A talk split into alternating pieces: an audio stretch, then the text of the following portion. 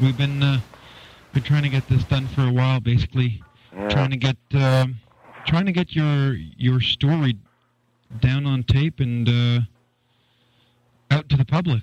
So where would you like to uh, where would you like to start? Do you want to go all the way back to the uh, early days of how you got into Ratt and how you got started there, or what would you like to do? Well, I think that that story is pretty well beat. Um, Okay. I think more interesting is the truth about what what really went down and Okay. and uh, how it went down and And then maybe what's uh, what's going on now and uh, stuff like that. yeah, Well, uh, go you ahead. know, in what, what uh, the truth? the honest truth, you can't handle the truth. Hopefully, will. Um, you know, when we when we started, right. you know, it was it was all gung ho, and everybody was, you know, friendly, and and and uh, things, Yeah. you know, worked out, and and we rehearsed our asses off, and and uh, you know, uh, we did the out of the cellar tour Right. and uh, that was about Jesus. I think I think we did some kind of incredible 320 shows in 14 months. Wow. So. I mean, it was a it was a real burnout. You know, I mean, it was great and it was fun, but I uh, it was we didn't know any different. You know, we we didn't have any uh, anything to compare it to. We just thought, you know, we're on tour and. Little did we know that we were being worked too hard, and and, and that was you know, our fault too because we were digging it, and but I mean, just physically and uh, and everything. There's only so much you can take, and uh, it, it didn't even begin to faze us at that point. But when we got home, we took a little bit of time off, uh, not much, and then we went to. Uh, Maui, the whole band, and uh, everybody got their own little uh, room or you know uh, what do you want to call it a con- place to condo kind of thing, you know, with kitchens and and uh, I don't know. That was kind of I hate to say the beginning of the end, but everybody took their girlfriends and wives and kids, Right. and uh, in my personal opinion, you know, it was a time to work, and it wasn't a vacation. You know, it was. You know, I'm gonna get chewed out for saying this stuff, but you know, I mean, I, I got along fine with all their wives and stuff. I had no. uh you know, no, No qualms or no fights. With no, no, no, no. But some of them thought so because I just, you know, uh, wanted the guys to to do what we needed to do and not, you know, you know, kiss butt with the old lady. That that part of the problem also was, in my opinion, you know, it was just being so young and not really ever having anything before financially, uh, and sort of then being handed this huge wad of money and responsibility, and uh, and being, you know, told, hey, well, you need to buy a house and get some cars and you know for tax reasons and and this and that and the other and I you know my hand was up everybody's was uh you know, everybody's ready to spend some cash, and Right. and uh, the thing is, is you know, you take a 24 year old guy who's never had anything and hand him a you know a couple million dollars, and uh, You're asking for trouble. yeah, man. I mean, I, I Then You had nothing. You came from a poor background then? not poor, you know, but but you know, we all lived together in a one bedroom apartment, Okay. you know, basically. And then, you know, I moved out with Nikki from Motley. For, you know, I lived with him for a couple of years, you know, and There's, one a, there's a picture of you and Nikki in their new Motley Crue book, actually, oh yeah, Yeah, out in Maui. Go figure. in Maui. Or in some, no. Oh, it's in Martinique. Oh, yeah, something like that, yeah. Yeah. Okay, so so you moved out with Nikki? Yeah, and uh for a few years and let's see, where was I with the band though? Oh, the sort of the Hawaii excursion. Right. Well, you know, that that at that point, um you know, everybody was kind of doing their own thing already. It was like we were supposed to go and write together and stuff, but like Warren had his wife he hadn't seen in months and and a new baby and Juan same thing and Stephen uh let's see he had his own place but he didn't have a I think he might have taken a girlfriend with him or something. I'm I'm not really sure because I remember feeling really alone Right. because I, not only did I not get a place in their complex because there wasn't another one, so I got one down the road. You know, not walking distance, but you know, needed a car. Well, you know, nobody ever came over to my place, and uh, Who sent you to Hawaii? Was it the record company or was it a band decision? No, it was a band decision. We all wanted to like get some time off, like, but it turned out to be time off. I mean, it it was like, well, uh, you know, if we went surfing or or fucked around for a day, it's like manager was there, and it was like, well, when are you guys going to get together and write? And getting get together and writing was. Uh, you know, somebody'd come up with a riff, you know, Warren come up with a riff and I'd kind of turn it into a, a, a tune with Steve and, you know, Warren had great guitar riffs, but they weren't really songs per se, you know. So we'd take them and kind of make tunes out of them and, but it was, it was kind of like pulling teeth. Right. Now, what, what album was this for? Where, where, when did you? When was this? This was for Invasion when it started. Okay.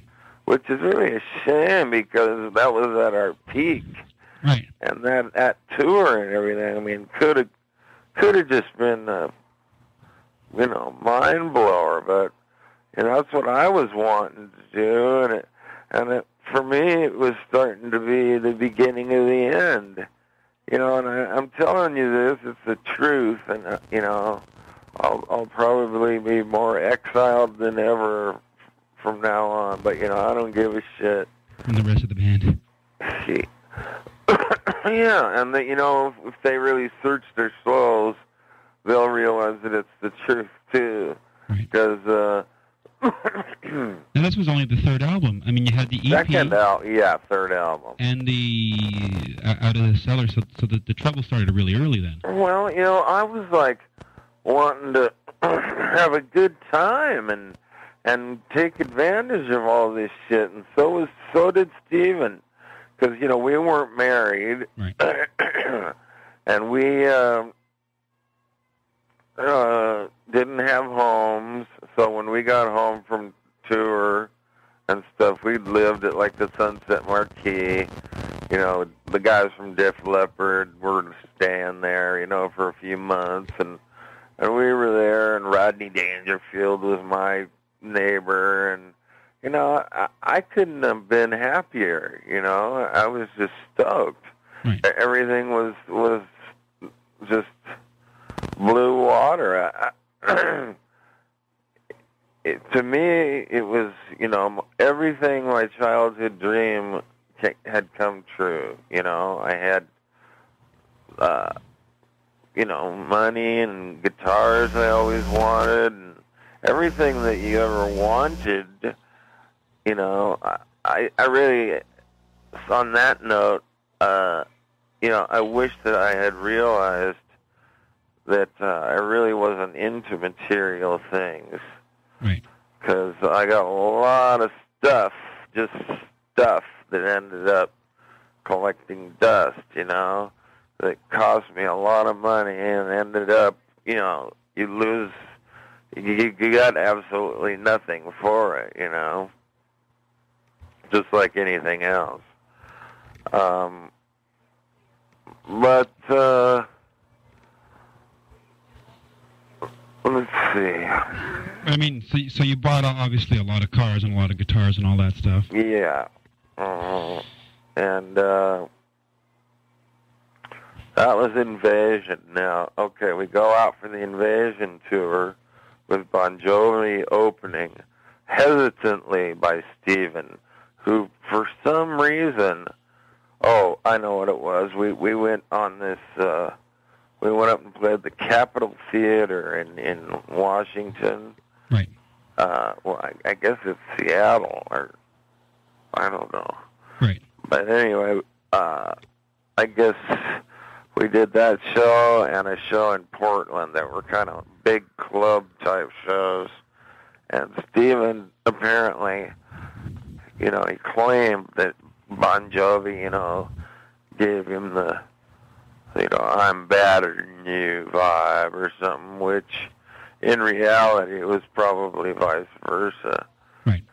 And uh, so the tour begins, the nightmare begins, let's put it that way.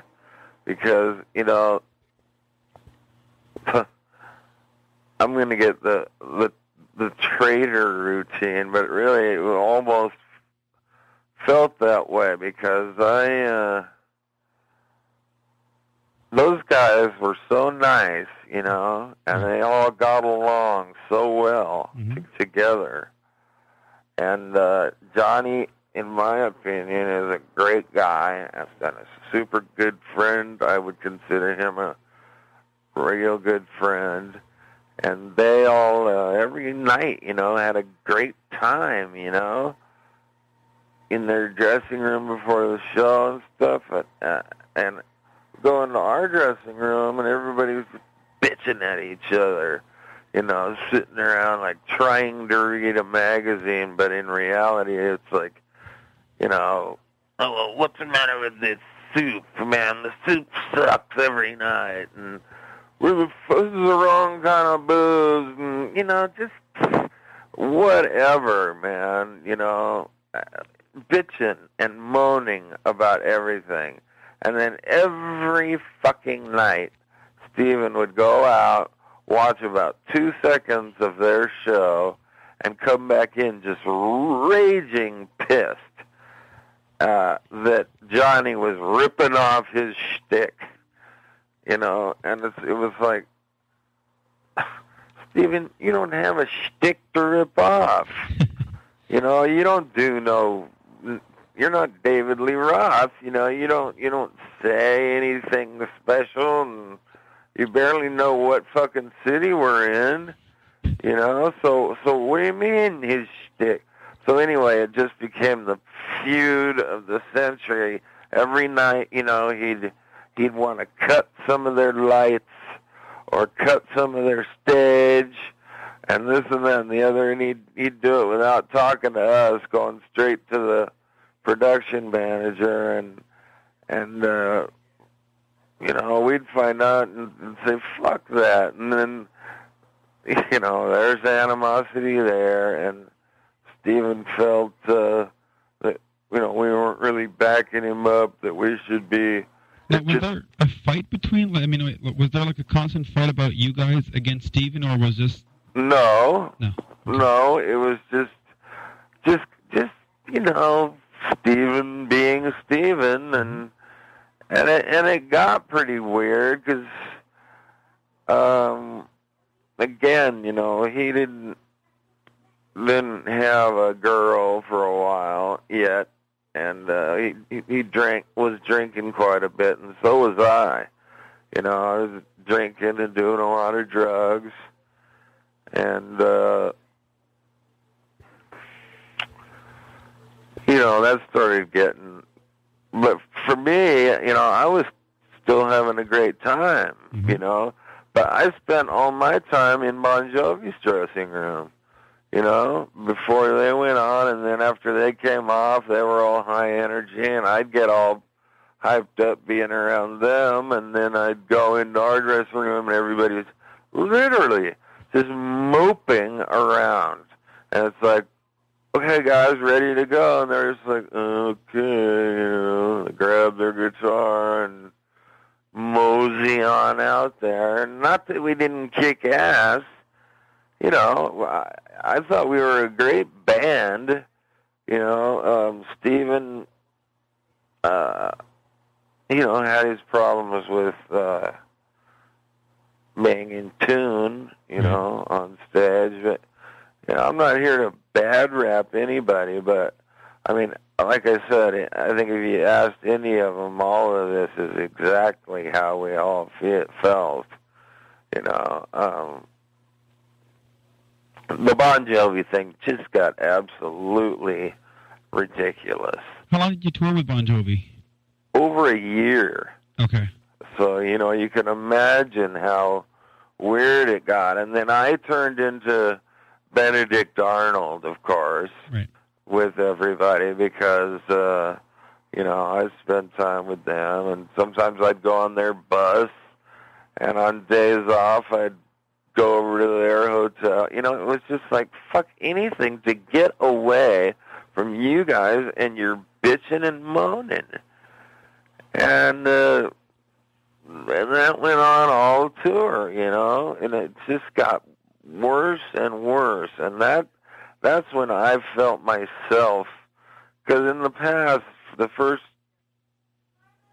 three albums, uh, like it or lump it, I you know I was kind of not in charge, but you know everybody kind of looked to me for the well, what do you think? You know, kind of the last word. Now, why was that? Were you were you more experienced, older, or they just had more just- confidence in you, or I don't know. I really don't know. It's because uh, because I was a little bit more mature. I think. Uh, you know, all they knew how to do was kind of kid around, and and now were you were you were you the oldest in the band? no, not by any means. Okay, so they just they just trusted you then. Kinda, yeah. And you know, my nickname was the King, and I mean, they'll probably all deny this. So I'm just telling you the truth, man. But but right around the end of the Invasion tour, well, I I didn't know it at that time, but by the time we went to do the beginning of the dancing tour, Mhm. I I just let my sort of position drop. You know, I I just sort of it was like whatever. You know, I couldn't handle the the fighting anymore over every little thing, every fucking Now was the fighting getting worse and worse at this point? Was it getting absolutely. okay? And uh Were, were, were there like different camps within Bon Jovi? I mean, uh, you said Bon within Ratt. I mean, was there like oh, Ron it, and it Bobby against depended on the day. Okay, You know, sometimes it was, most of the time it was me and Stephen because we were the bad guys because we don't wanted to stay on tour all the time and Mhm. we, you know, so you're saying it's it was you and Stephen against everybody else? kind of, Okay, but not really against, But- just, butting heads if you want. yeah. Okay, And, uh, so so then the dancing tour comes up. well, yeah, after I had met my girlfriend who eventually was my wife, Right. at the very like last shows of the Invasion tour, Okay. and um, And then, those- th- then of course, you probably took some time off before going into the dancing uh, recording session. right. And And when? I when I got home, uh, I was really burned out as Right. You know because of the tour and stuff, and uh, I started smoking heroin. Okay. and uh, and that became a, a kind of a, a ritual, you know. Uh, Now, was that an expensive habit? Were you doing thousands of dollars a week, or uh, at that point, it was no, yeah, probably a couple hundred bucks a day. Now, what what made you turn towards towards the heroin? Was it just a way to escape, or were you or were the other drugs just not having any more effect? Or Yeah, I just liked the way it made me feel better, and I didn't get all drunk and and hungover. Or, uh, I thought it was, you know, great, or you know, what a ridiculous. And the whole thing was like, you know, it's not going to happen to me, and hmm and I can handle it, and and that went on. Uh, and we did the dancing. Uh, recording sessions. recordings and uh now, how did that go? A lot of Uh, fighting, a lot of time. tough tough yeah um a lot of a lot of uh weirdness you know who's go- what songs are we do gonna do whose songs are we gonna do and when it all boiled down to it we ended up with like three songs that were real half-ass uh, in my opinion Which ones? take a chance Okay. and uh I'd have to look at the record on the Uh, let's see. We got take a chance. You got body talk. You got slip of the slip of the lip. Uh, dancing undercover, or, or just uh, dance, dance, dance, whatever it's called. Uh, what else is on there? Looking for Love. Yeah. That was a good one. Um Uh, lo- uh, what's the one that says loose lips sink ships? That's slip of the tongue. Huh? that's Slip of the Lip. No, slip there of the was lip. Sorry. there was Seventh Avenue. That had potential, but it, it just never really got its feet on the ground. Okay. But of course, since Warren wrote it, uh, it was great. You know, he he he's starting to get the real bummer thing that I was on all the magazine covers and stuff uh, with Stephen just because I was more gregarious and a better interview. Hmm I mean, let's face it. He, you know, I go to talk to him, and he, he at that point he was very quiet, and uh, you know, didn't have a whole lot to say, and and the magazine guys picked up on that. It was like he was just kind of a a boring interview, and uh, you know, it wasn't my fault that they'd call up and want an interview with me and Stephen and then a photo shoot. And then again, I'd start getting shit for stuff like that from the whole band. You know, like I went on the Howard Stern show Right. and uh he he he liked us because somebody made a tape for him uh with our with round and round on it, just a, a tape of a bunch of songs. Now this is still when he was in a total you know, short hair and you know, he wasn't God of the world yet. Right. He was just Uh, still a local DJ at this point. Right. I had no idea who he was. I blew my mind. That's a whole other story I'll tell you. But I went on with this guy, and you know, I I, I had been with Tawny Kitaen for years. hmm You know, I was dating Apollonia. Um, my the the Playboy issue with Laurie uh, was out. I think at this point, yeah. Laurie, who? My Laurie Carr, the girl who ended up being my wife, she was a Playboy centerfold. Okay. There's a couple pictures of me in there too. You know, and that's uh, what he wanted to talk about. You know, Right. and we we he didn't know anything about the band. He, you know, he he liked the tune, and and I just uh, Stephen was with me, and he, you know, he he was just like what he wanted to talk about. That's all I can say. So you know, I get back.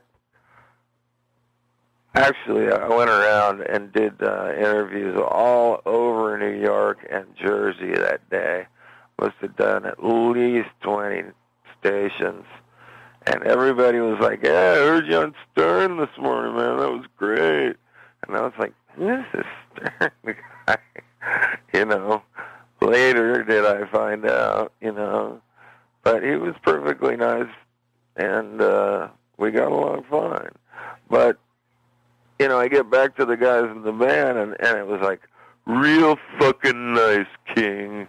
What the fuck are you doing talking about that shit for? What's that got to do with Ratt? You know, so for like days it was just like when they'd see me. I mean, that's that's that was the headset.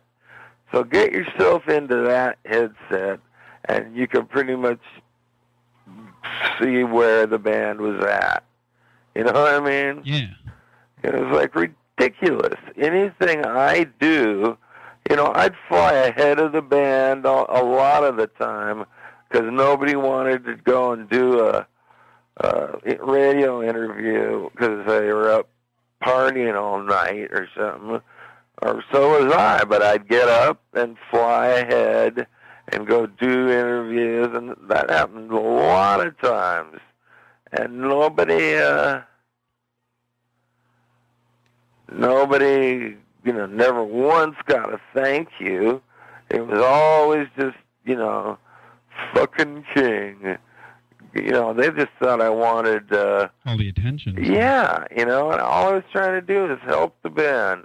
That was, you know, if you'll read anything I ever said, it was, you know, I lied through my teeth. I was like, you know, we're the best of friends, and and uh, you know, uh, in a lot of ways, you know, uh, that's what I dreamed of. I mean, I grew up with Warren he was like I played at his ninth grade graduation before he ever picked up a guitar. You know, I mean, it, it broke my heart, literally, the whole fucking thing. So now we're getting to Dancing Undercover, which was a big difference tour-wise. Right. Uh, the the the people weren't as, although we were still doing big crowds uh, you know, it wasn't quite right. A certain thing wasn't what the Bon Jovi uh, Ratt tour was because that was, you know, sold out every night and and you know just awesome. And that's why I could never figure out why, you know, they could because because they all thought it was just them, you know. Anyway, we're on the dancing tour now, right? And that was just kind of a wash, really. And it, nobody was really. uh Oh, now we have Poison with us. Now we have the same thing going on. Brett's ripping off Stephen's trip, and uh, they're doing our whole trip and uh, you know the the clothes, the makeup, the the the, the choreography. You know they're doing our whole bag, and they're stealing the show. And uh, you know I was it was before they were big at all. You know really when they started with us. And I knew for a fact that they were going to be big. I, I told them, you know, I just said, you just keep up that energy and and you're bound to make it, you know. And uh and the rest of the guys just hated him. You know, we're begging the management to get him off the tour. So we got uh, Queensryche to open up for a while, for a couple of weeks. was, no, so Poison was kicked off the tour then? Yeah. Okay. And we got Queensryche, and wow, watched the tickets just really take a nosedive because uh, they were on an album that I guess didn't really sell, or it was just a bad mix, you know, because we were like a party band and they were like a dark thing. You know, I liked them personally. It just wasn't a good mix. No, they're, they they were more of a synthesizer, progressive, and Yeah, you know, it just didn't fly, man. And and then so I uh uh you So- know, I begged everyone and everybody, you know, knuckled down and had a huge dinner of crow and uh got poison back and all of a sudden it started feeling pretty uh pretty big again. And we started having some real big shows because they were coming around as a band and as a you know a radio thing. They had songs going and stuff. So that was that. And then uh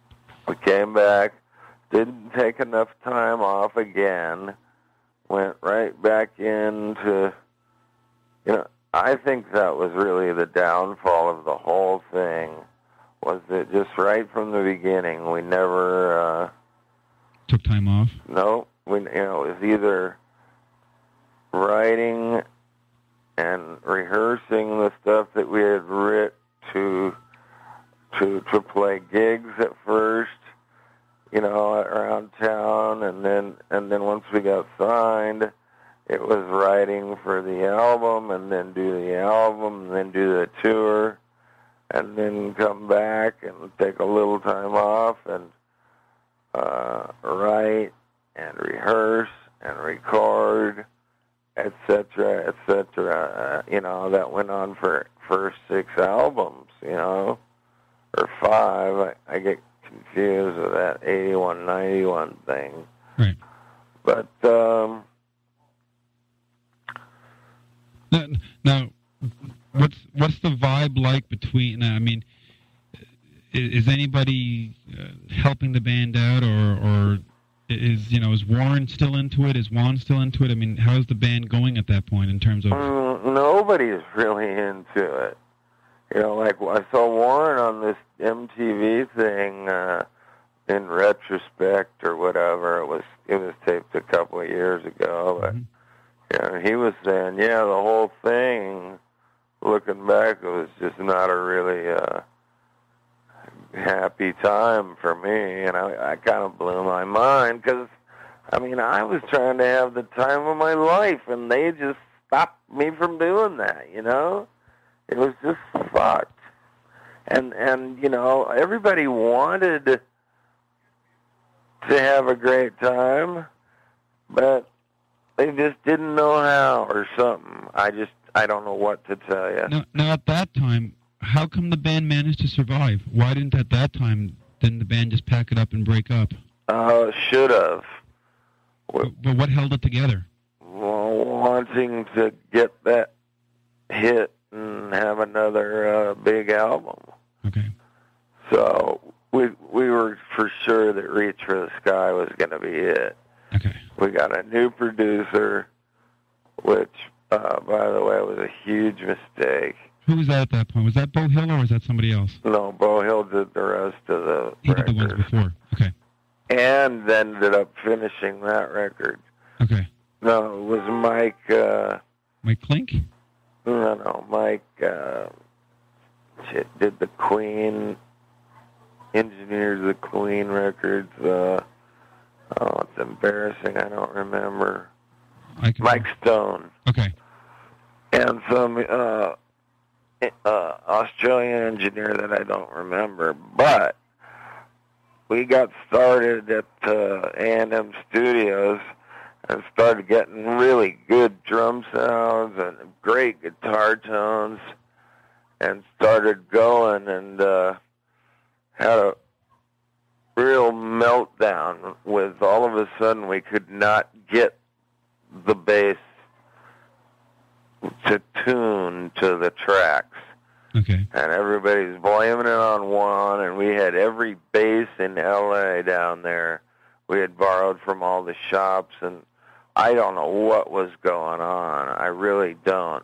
But I'll tell you this, there was so much fucking coke getting shoved up everybody's heads, you know, producers included. Uh, it was just crazy. And I, we had, uh, that was the first time that we actually had a year off, but it was a whole year of recording this fucking record. And, uh, and then finally Atlantic wanted to hear some demos and immediately fired Mike Stone and brought Beau Hill back in to salvage the the tapes because uh, he just you know he figured that Beau was the only the answer to the band you know What was wrong with the tapes? I mean, what, why were they so the, bad? the, the sounds were great Okay. the the band was great, but Stephen, you know, they uh, in his defense, when they asked to hear them play, they were just uh, rough tracks. Right. But we had been fucking with this record for like eight months at this point, man. You know, we recorded out of the cellar in like two months for sixty-five grand this album is already up to like eight hundred thousand dollars and and sounded like shit, you know. Well, not shit, but you know, it just Not up to. it didn't have any lead vocals Okay. and uh this and that and the other. No but lead vocals laid down in eight months. no, How come? not a one. Stephen wasn't coming in, or no, it it's just that's how long it took to uh to get everything going. This thing with the bass thing took months to figure out. I mean, just ridiculous. So, you know what? You want to call me back in 15 minutes? Sure, you having supper? Yeah. Will do. Thanks. Talk to you soon. So let's. Uh, I'm. Uh, I'm all set. So we were at uh, Dancing Undercover. That's where we Uh-huh. left off. So where would you like to go from there? Um, I don't. We didn't really talk about the Dancing Undercover tour. I think we just we sort of talked about the album.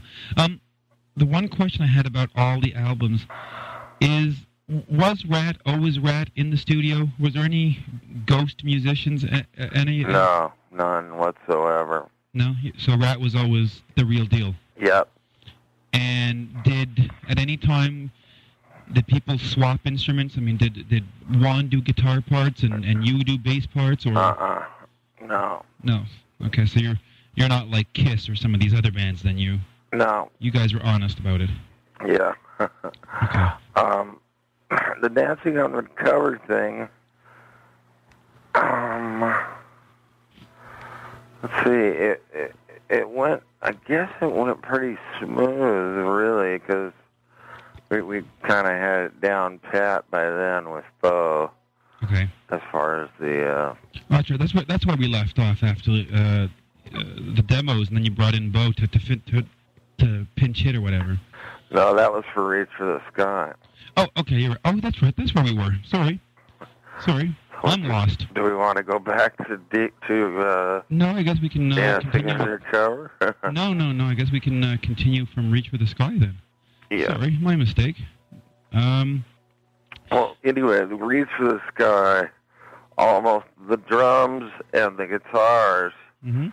were done pretty much. Uh, all my guitars were done, and when when Beau came in to to fix up, I know he and Warren uh, redid, I think, all the solos, and uh, and he didn't feel that there was a hit on the record, so he and Warren got together and uh, and came up with Way Cool Junior. That's why Beau has a writing uh, Credit. right, which you don't see much on Ratt albums, as we were just mentioning. Okay. Uh, however, Yeah. uh, say? Oh, on the uh, detonator. Uh, well, am I getting ahead of myself? Yeah, probably. Reach for the Sky was. Now, did you have to re-record a whole bunch of new songs, or were you able to salvage the ones No, we we used all the rhythm tracks and just did the vocal tracks the way Beau did it with Stephen. Okay. They had a certain way that they did it. That's that. Of course, of course, some of the guys hated the way they did it, but really, it was the only way to get Stephen to sound the way Stephen sounds. Yeah. you now, know, Stephen has always has told me that he used to just he, he never actually was in the studio with the band. He would go in like a month later and do vocals because Right. And he never had, he never rehearsed with the band, so we never knew what was going to be sung or what it was going to sound like. okay And it was really kind of irritating to me okay and, and, and to Juan, who was going to have to sing backups, you know. now you're talking for the album or you're talking uh, even for live live shows you never rehearsed Uh, for live shows, he barely ever sang. okay in rehearsal. He'd like a week before we'd go out, he'd come in and maybe make it through a set, you know, and that that was that. And we, you know, we were just supposed to know what to sing as far as backups.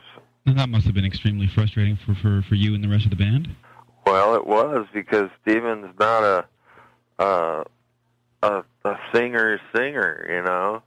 He doesn't sing on key really, and he just every night is something different. So uh, to, to harmonize to him is next to to impossible. okay You know, I mean, you know, this whole thing makes me feel so bad. Right.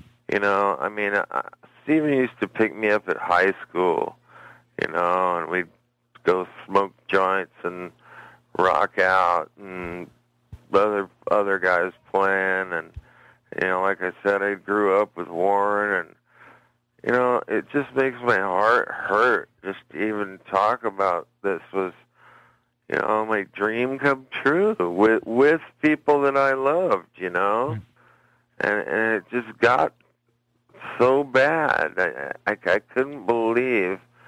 I, I mean, that's why I know that's why the whole drug thing just enveloped me. You know, I I I was hurting so bad inside that that to show up to any kind of a uh, a thing was just more than I could take. You know, another argument session. You know, uh, you know, I'd I'd get loaded, and and when we had that year off for Reach for the Sky was the really the killer for me because in the past I had always I never used on tour. You know, right I'd always just go cold turkey, and the first couple of weeks were kind of a drag, but but uh, the Reach tour uh, was difficult. You know, for me, I had to you know take a lot of pills and, and use this this stuff that well, sort of getting into medical crap, but anyway, I had to uh do my thing and uh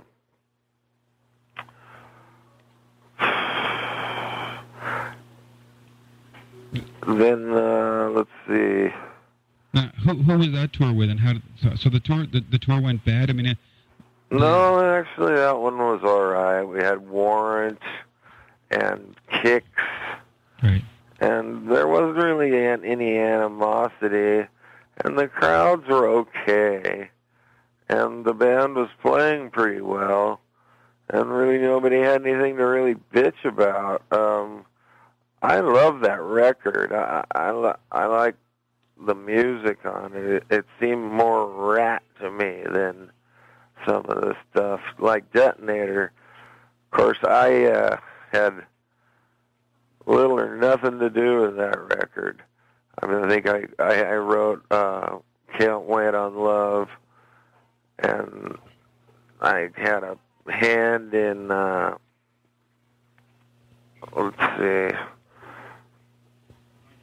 one of the other ones, but uh, Now, due now to the fact that? due to the fact that I was in rehab for 30 days, Okay.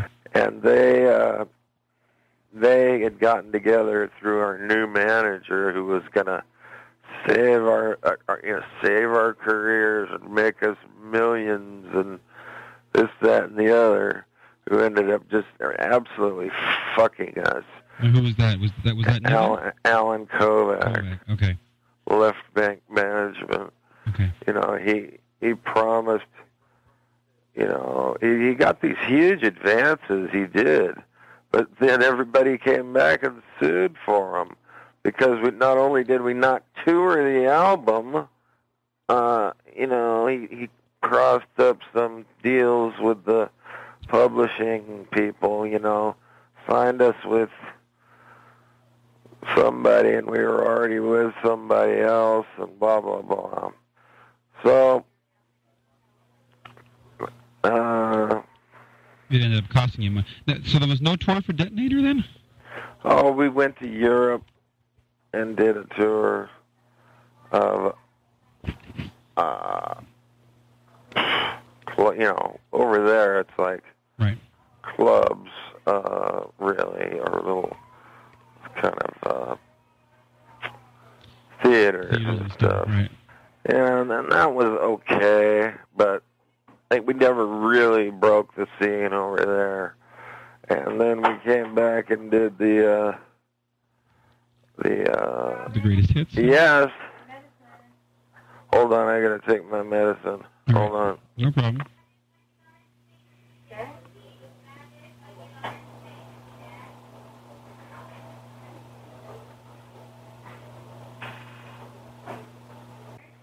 All right.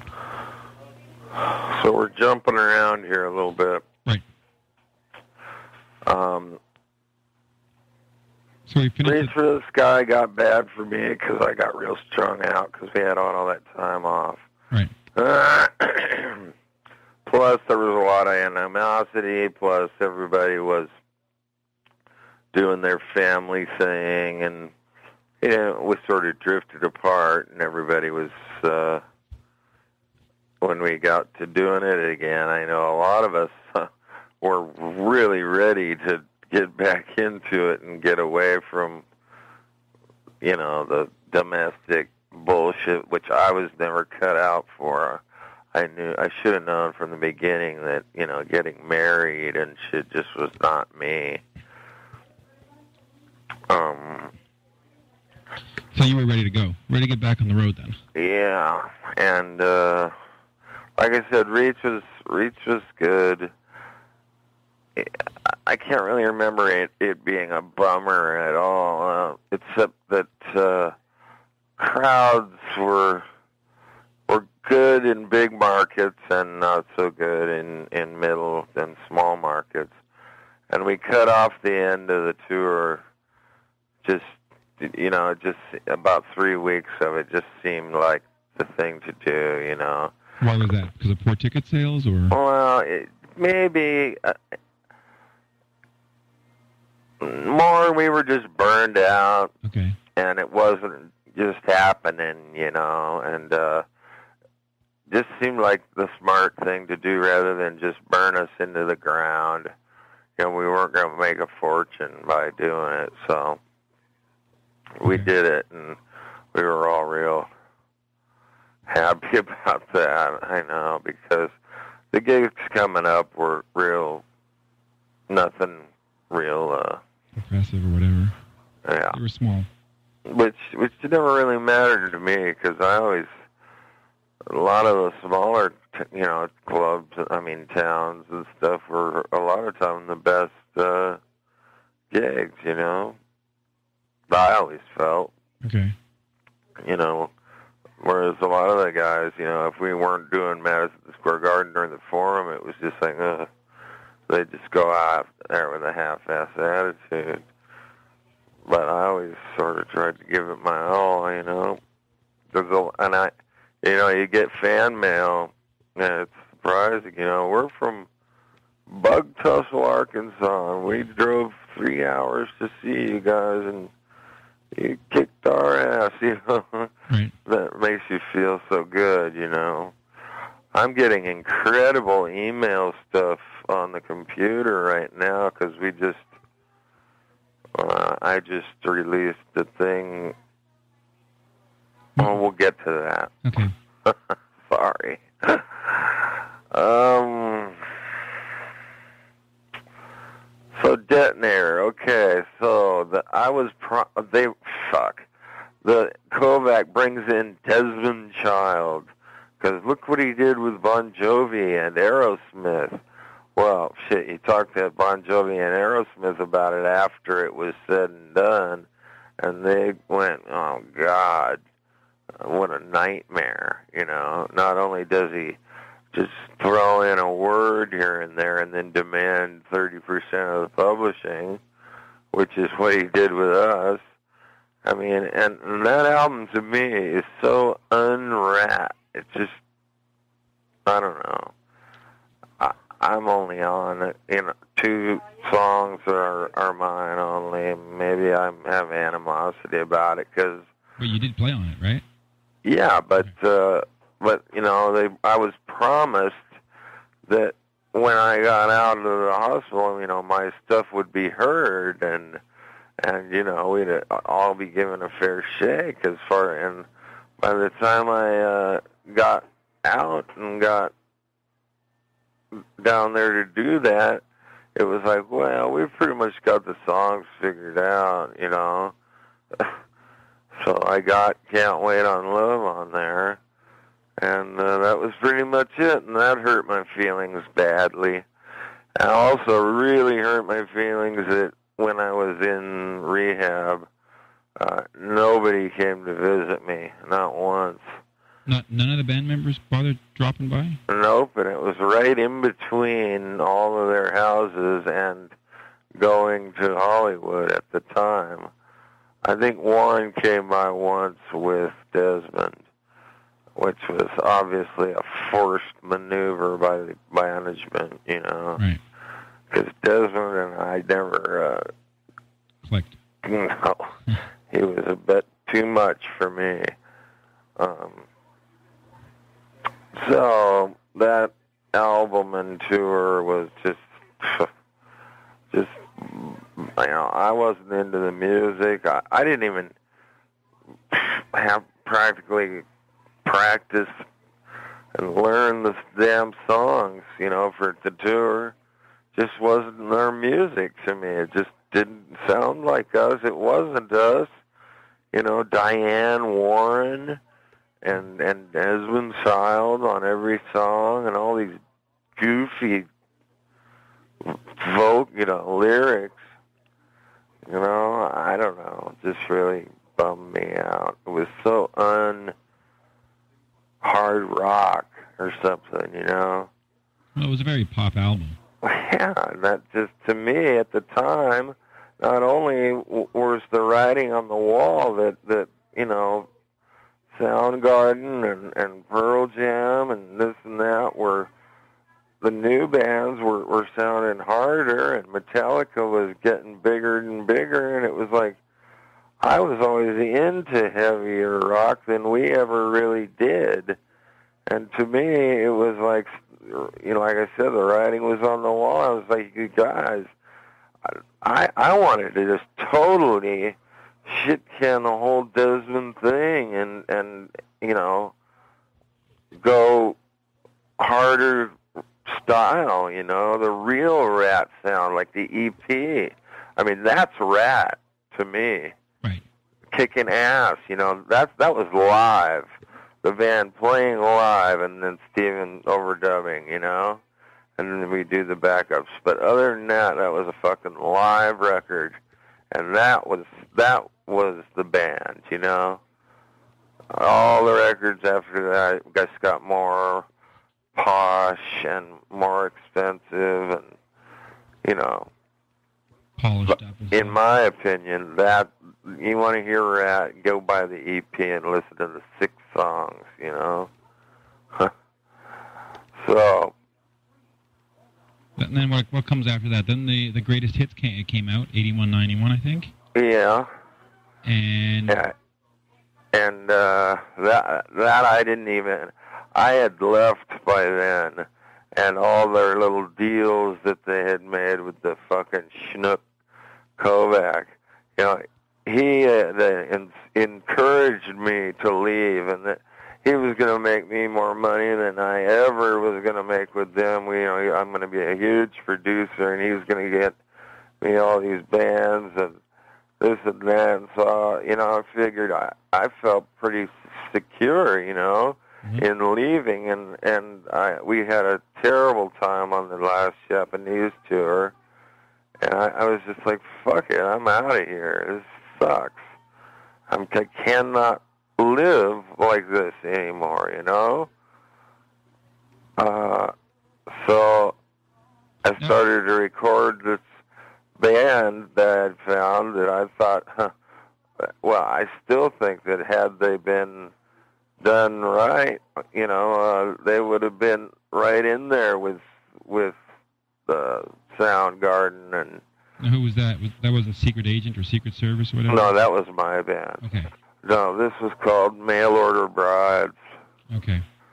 but uh, they were real good and they were edgy and and uh, had that sort of not punk but just tear it up attitude, you know. hmm Uh, I, I really thought it was cool, but the manager told me, "Yeah, go ahead, start recording them, and we'll give you six thousand dollars to, you know, do the demos." Well, I did the with my money, gave them the the you know the pre-demo demos, and they never paid me a nickel.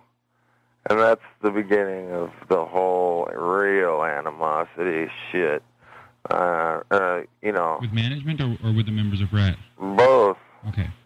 You know, they were backing him up, and I'm I'm saying he's a fucking thief. You know, I was friends with him. Him and and his wife, and my, me and my wife would go out to dinner all the time and shit. You know, I was the one. You know, it was like that with me and Marshall Berle too, though Mhm. and all our tour managers. I made friends with all these people to avoid being put into the fucking uh, hellhole of, of sitting around and, and bitching with those guys. So for that, I always got, you know, uh, it was always, I, I was the bad guy, you know. You understand? Mm-hmm.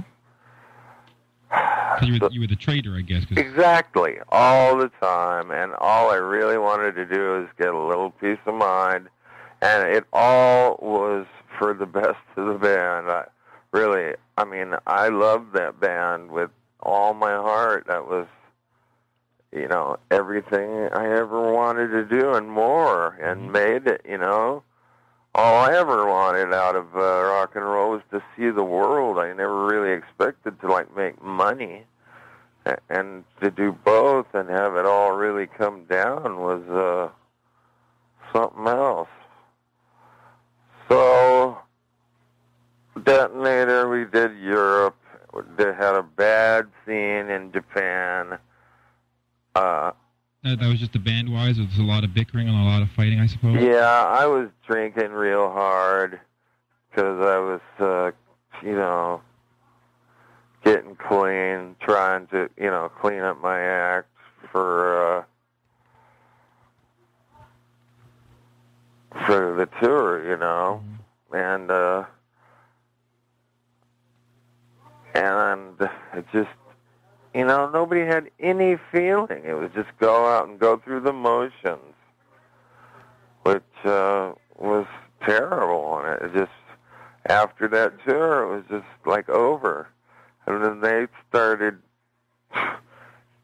playing some fucking gigs that we had lined up with some kid with a Hammond B3 organ with like peace, love, flowers painted all over it and shit.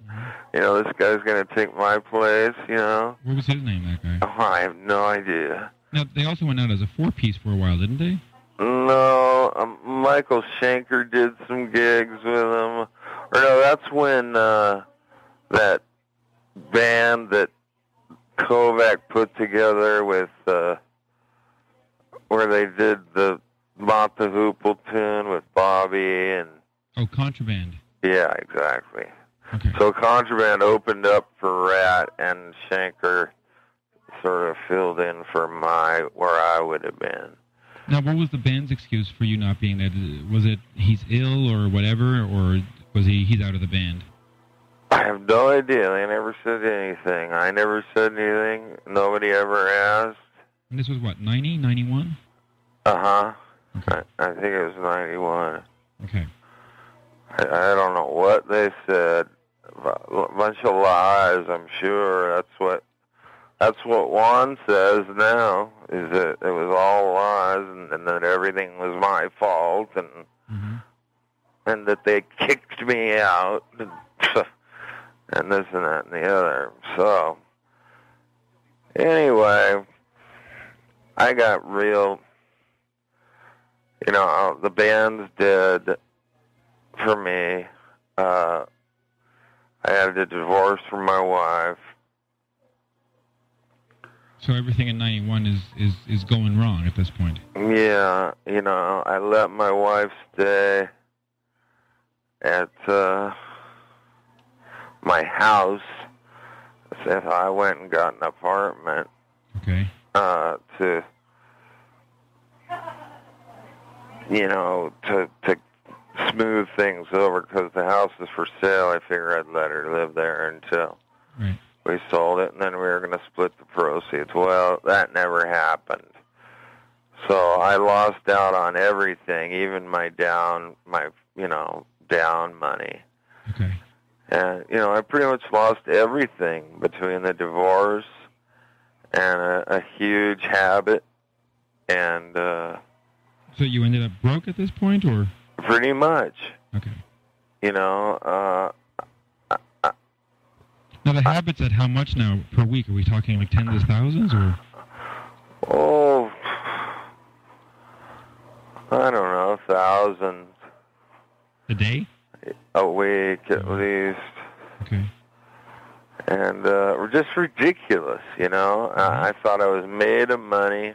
Never checked the books because I didn't want to know, and uh, and I, I just let myself fall into a really bummer scene. You know, it was just I didn't care about anything myself or you know me and my black Labrador were would just you know that was us. It was us against the world. Not, I was just on my own. I didn't really have any friends or or anything. And So nobody uh, in the band was were, were was friends with you. Stephen didn't call, or Juan. Didn't oh call? no, no way, no way. So I was just ignored you. You were you were absolutely. I was the the fucking. I was the bad guy. okay. Now, So sorry. I got really drugged out, and and uh, my health started getting weird, and I was in the hospital, and a doctor asked me if I'd been checked for HIV, and I said yes. And she said, "Well, do you mind if I check again?" And I said no. And uh, then I started getting all these messages from her, and I thought, "Oh boy, I know what this means." Because if it was negative, I, I would be, she would be trying to trace me down. Right. So this was about '94.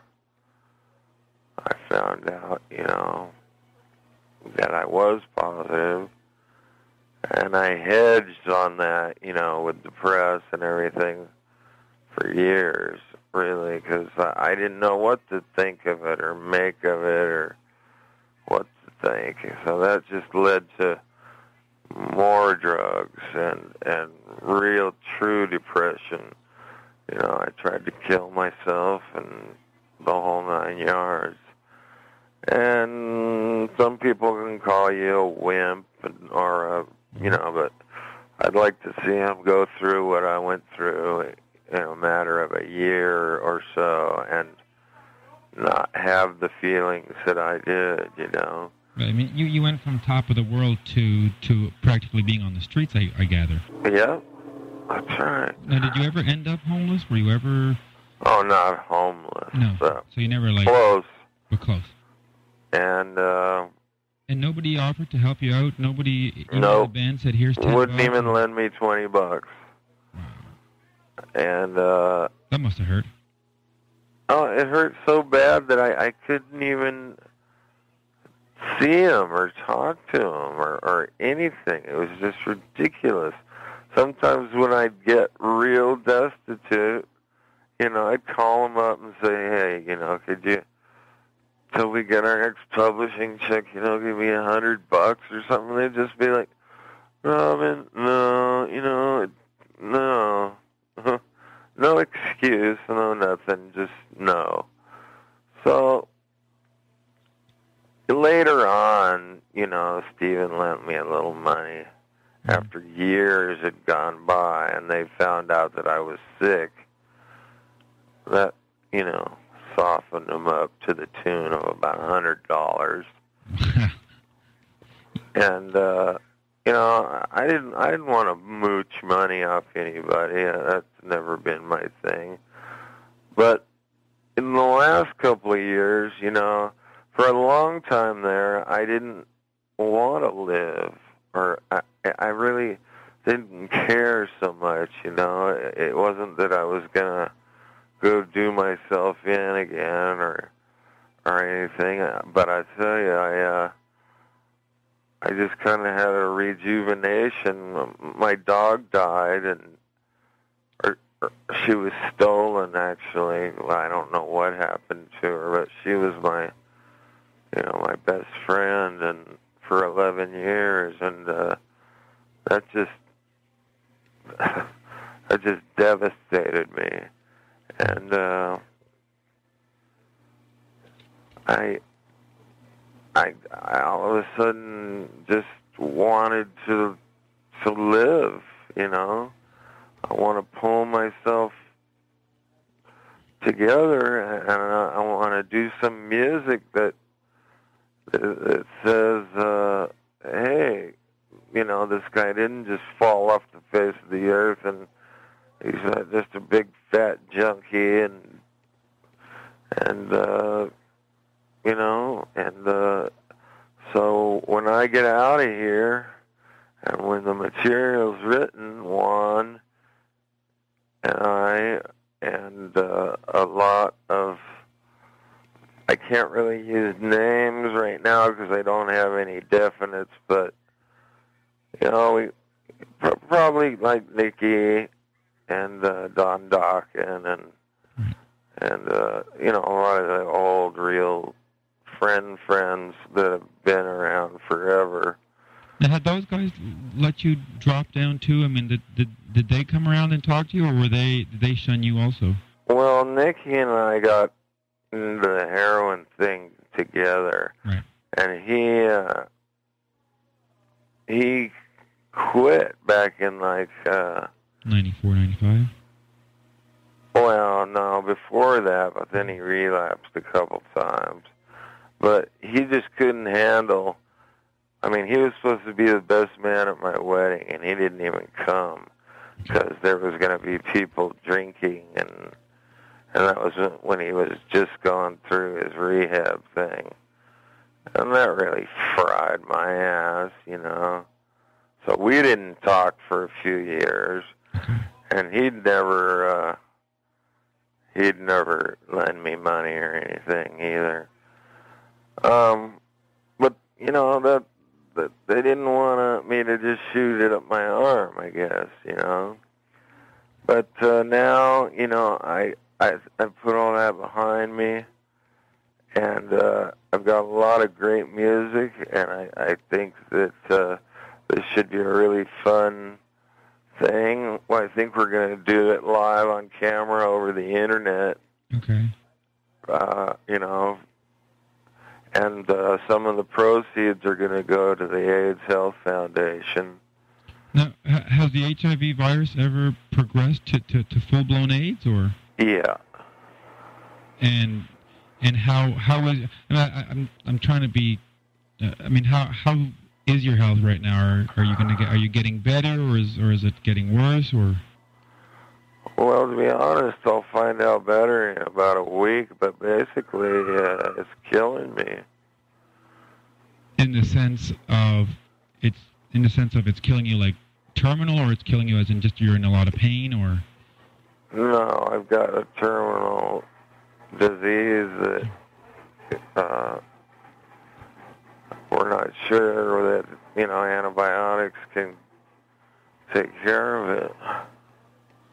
and But I'll know better on the 18th.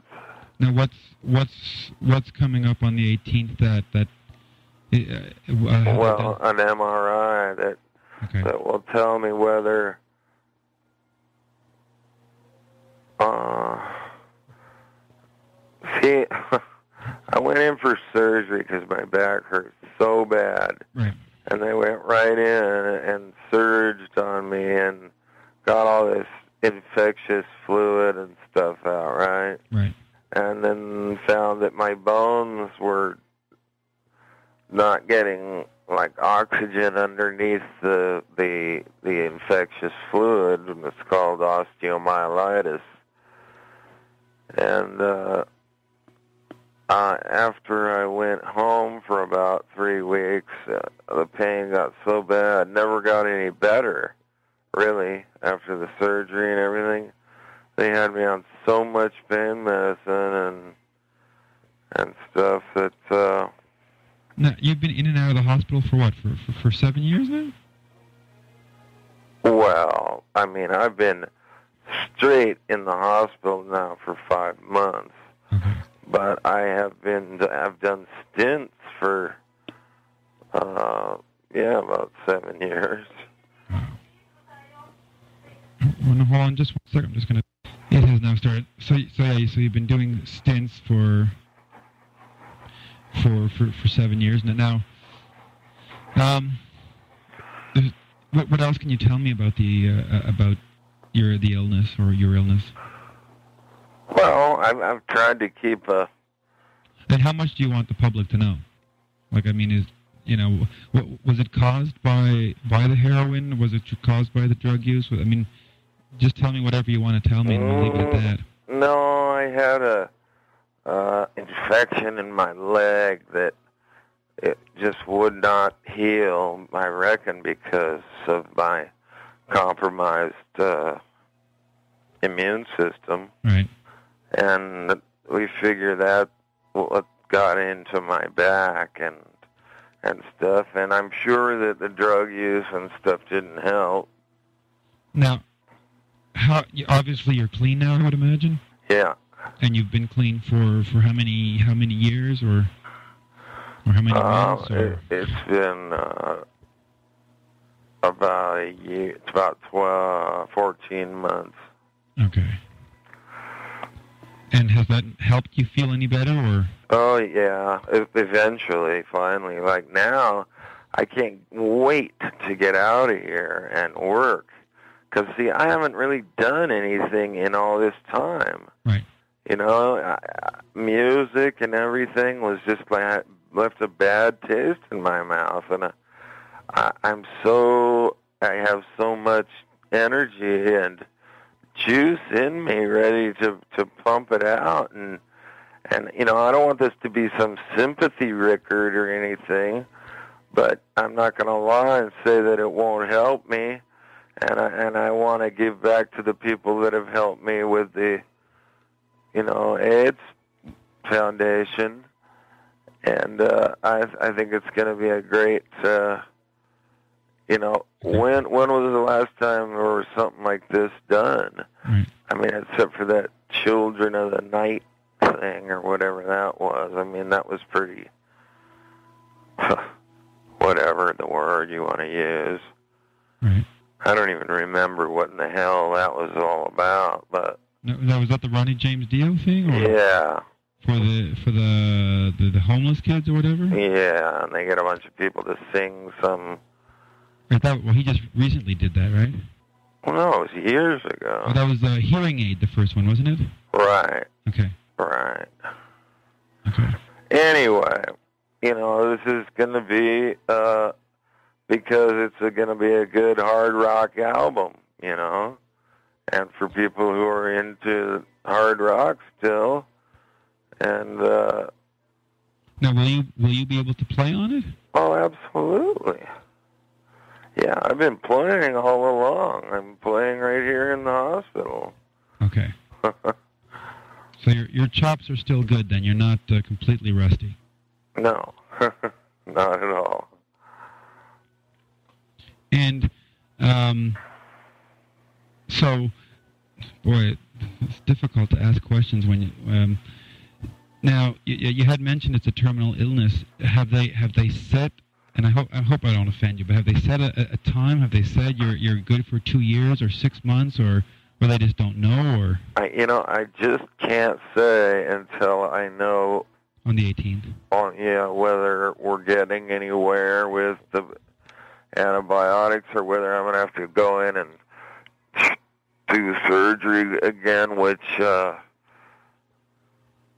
didn't really do anything. So if that's the case, then I'm pretty much you know out. Right. But that's why I want to do this so bad, you know. I want to, you know, I want to. I just want people to know that I, I'm just not a a complete loser. That I I I do care for them as they care for me. I mean, the the amount of email and mail and is just phenomenal Now the email is going to To- Juan's to- site. Okay. and it's it's pretty amazing the the amount of it and what what people remember and how much they care and and and how much they remember personally about me Right. and not just the band, you know.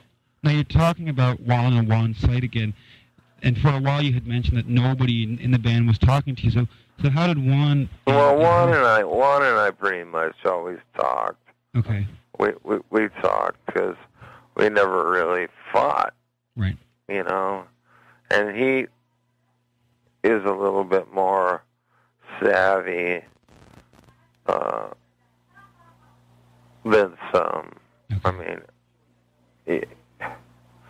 I don't know how to say that without putting people down. I don't want to do that.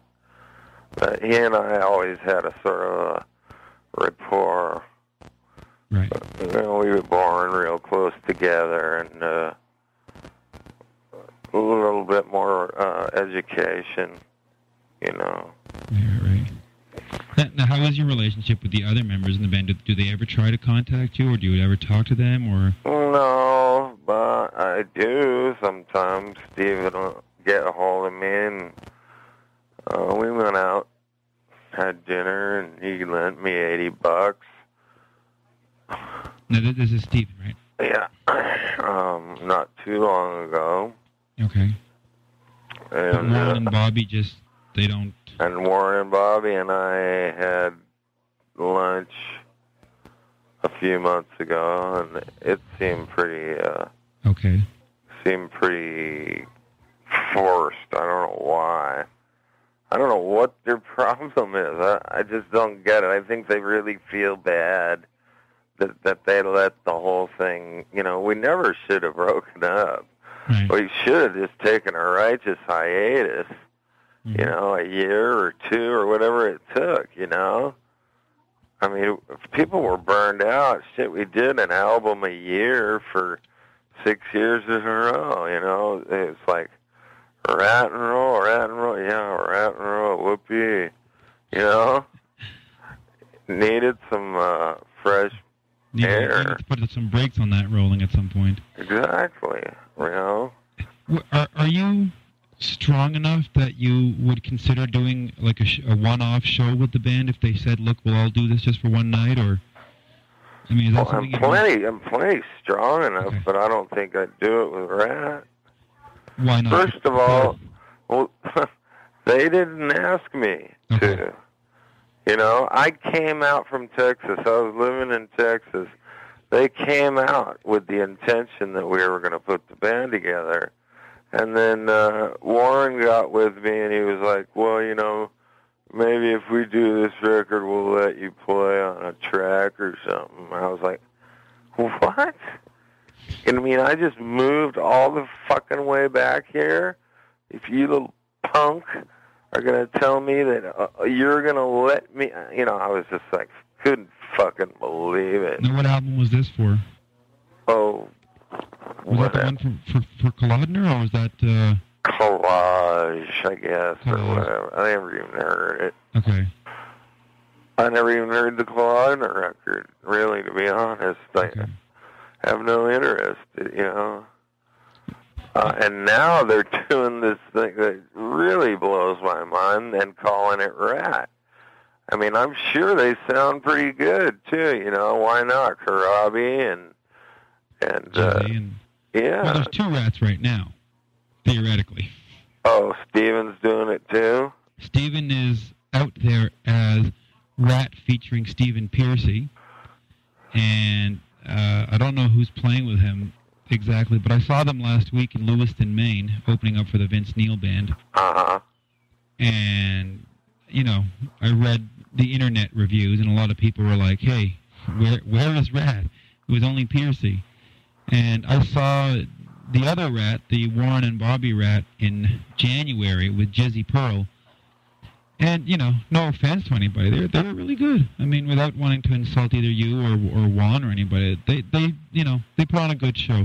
Oh, I know. I mean, how could they sound bad? You know, Jizzy Jizzy's been around. He can he's got the vocal chops. He sounds as good or as bad as Stephen, depending on how you want to look at it. Yeah. And Corabi obviously has been around and Yeah. knows how to do it. And uh, you know, Warren and Bobby, well, they've been doing it for long enough, so Yep. So it sounded decent, but it's Yeah, still, I'm sure. Yeah, I don't understand why they didn't change the name. You know, they could have gotten a new deal and gone, you know, had a new bag. Well, I know that uh, Kalodner and Portrait had told Bobby and Warren to change the name, but from my interview with Bobby from last year, he had said, "Look, I invested 20 years of my life in this band, and I'm going to stay in it until it until uh, you know I can't play anymore." That they told him that though when Stephen was still in the band. Mm-hmm. But he still says that now. Yeah, well, so, I I think that's stupid because uh, with with a new singer Mm-hmm. and all, it's just dumb. What's your, yeah, what's your take on the whole state of Ratt these days? what state? There's, well, I mean, there's. Uh, are you part of that lawsuit that's currently going on in L.A. where, uh, you know, Pearcy is suing Warren and Bobby, and Warren and Bobby are suing Pearcy, and I think Juan has his hand in there somewhere, and What's his dime? yeah. What? Pardon me? Nothing. Okay. Yeah, I, I was just wondering. No, I'm not involved in any lawsuit. And uh, And and what do you think of all that stuff going on? well, I just think it's silly that that that they didn't call it something else.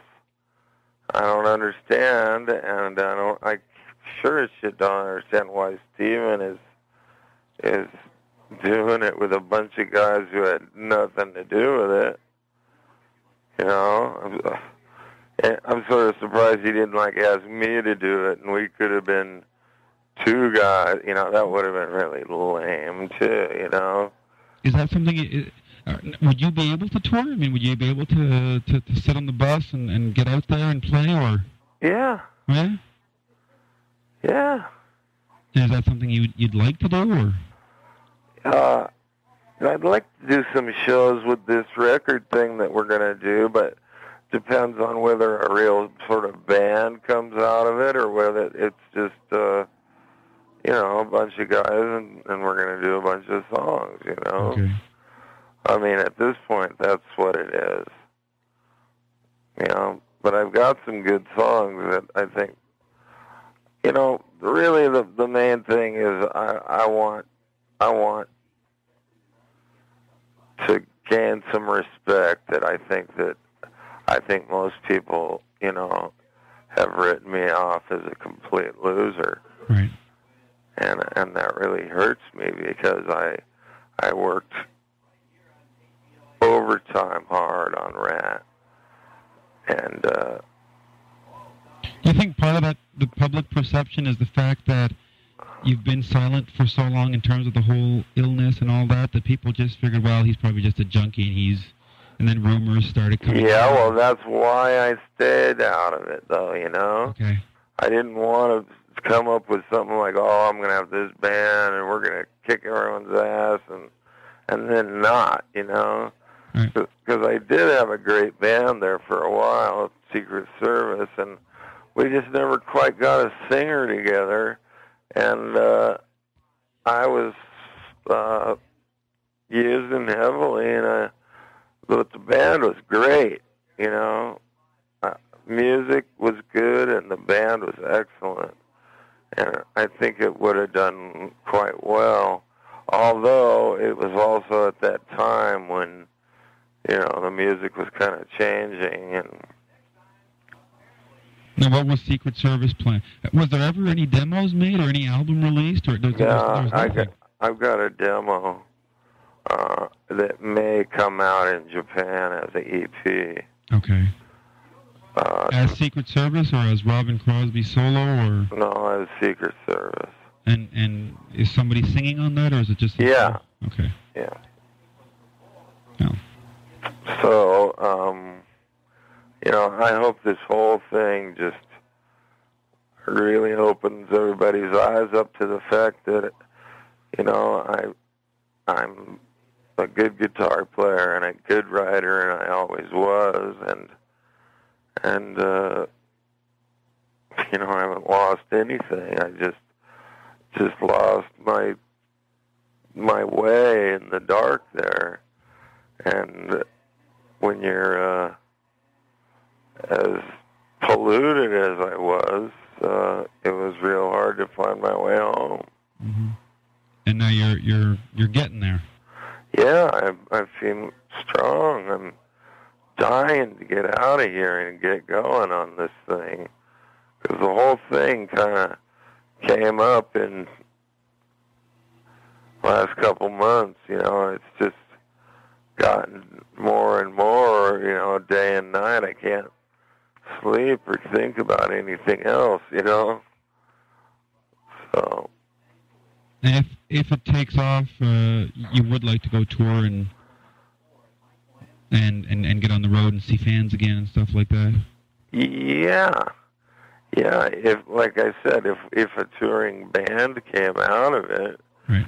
if we had a singer that was good and wanted to do it, you know, and a drummer and a bass player, blah blah blah. You know, that's hard to do, especially if like they never done it before, or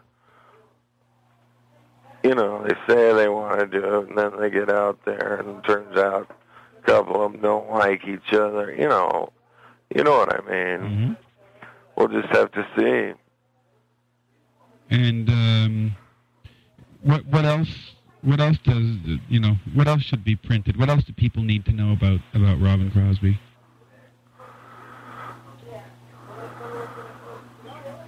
What have we missed? Have we missed anything? I don't really think so.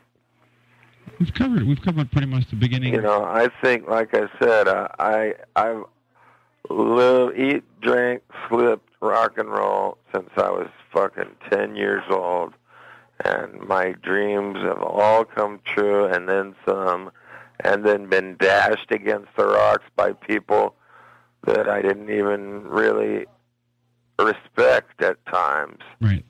and that I always thought that I uh, had a lot more going for me. And I walked away from it. You know, I didn't come back in the press and say, "Hey, fuck those guys." You know, they don't know what they're talking about. I just walked away and let them have their little fun day because you know I knew that without me they'd suck. And I hate to sound you know, I just it just wouldn't be right. And without Juan, you know, So without all five guys, it's it's just not red. I don't think so. But on the other hand, I think that like Warren's band now, like I said, I'm sure they sound great. I just think it's kind of weird that they're calling it Ratt. I mean, wh- what's up with that? I, I don't really know. you know what I mean? It's about making money, right? To keep the name going. Yeah, well, shit. Seemed like they could have made more money by having a new band, but Have you heard of Juan's band at all? yeah. And what what are your thoughts on on Liquid Sunday? Uh, it's good music. You know, that that's not the kind of thing I'm going to be doing. Right. You know, I'm into much harder rock than that.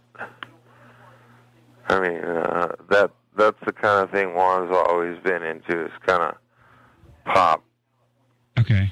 with a hard undertone, but uh, that's not what I'm going to be doing with him, and he knows that. You know. Do you know who's gonna? Oh, well, I guess you're gonna have you have guest vocalists that are gonna come in, or Yep. what?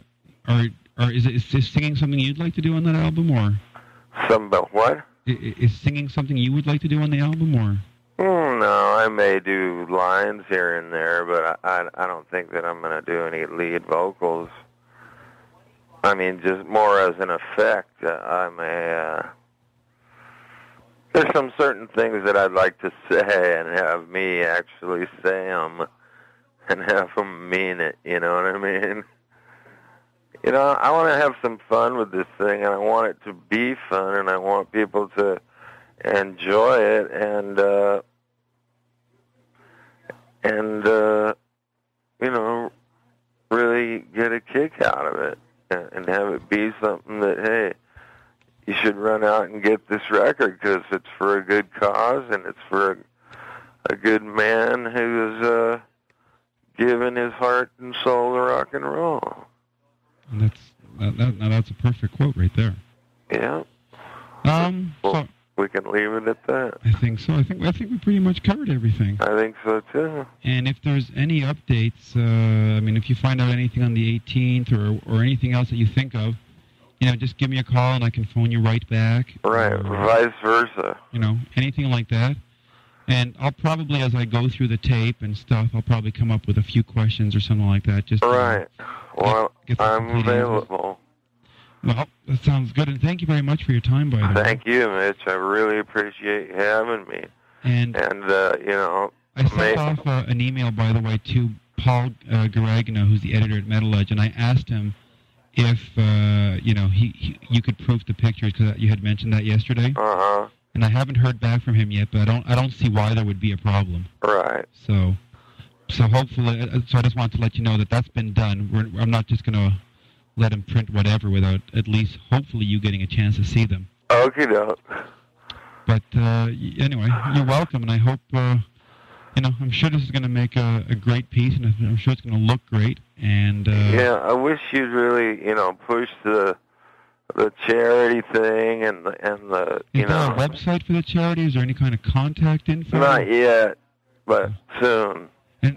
Okay, so you know, I'll I'll start transcribing and writing this, and when you get that info, I mean, you know, you got like a three month lead time on this Yeah. kind of thing. So, so hopefully in the next uh, couple of weeks or a month, we can just get a couple, you know, the website Right. or whatever, and just s- slot it in there.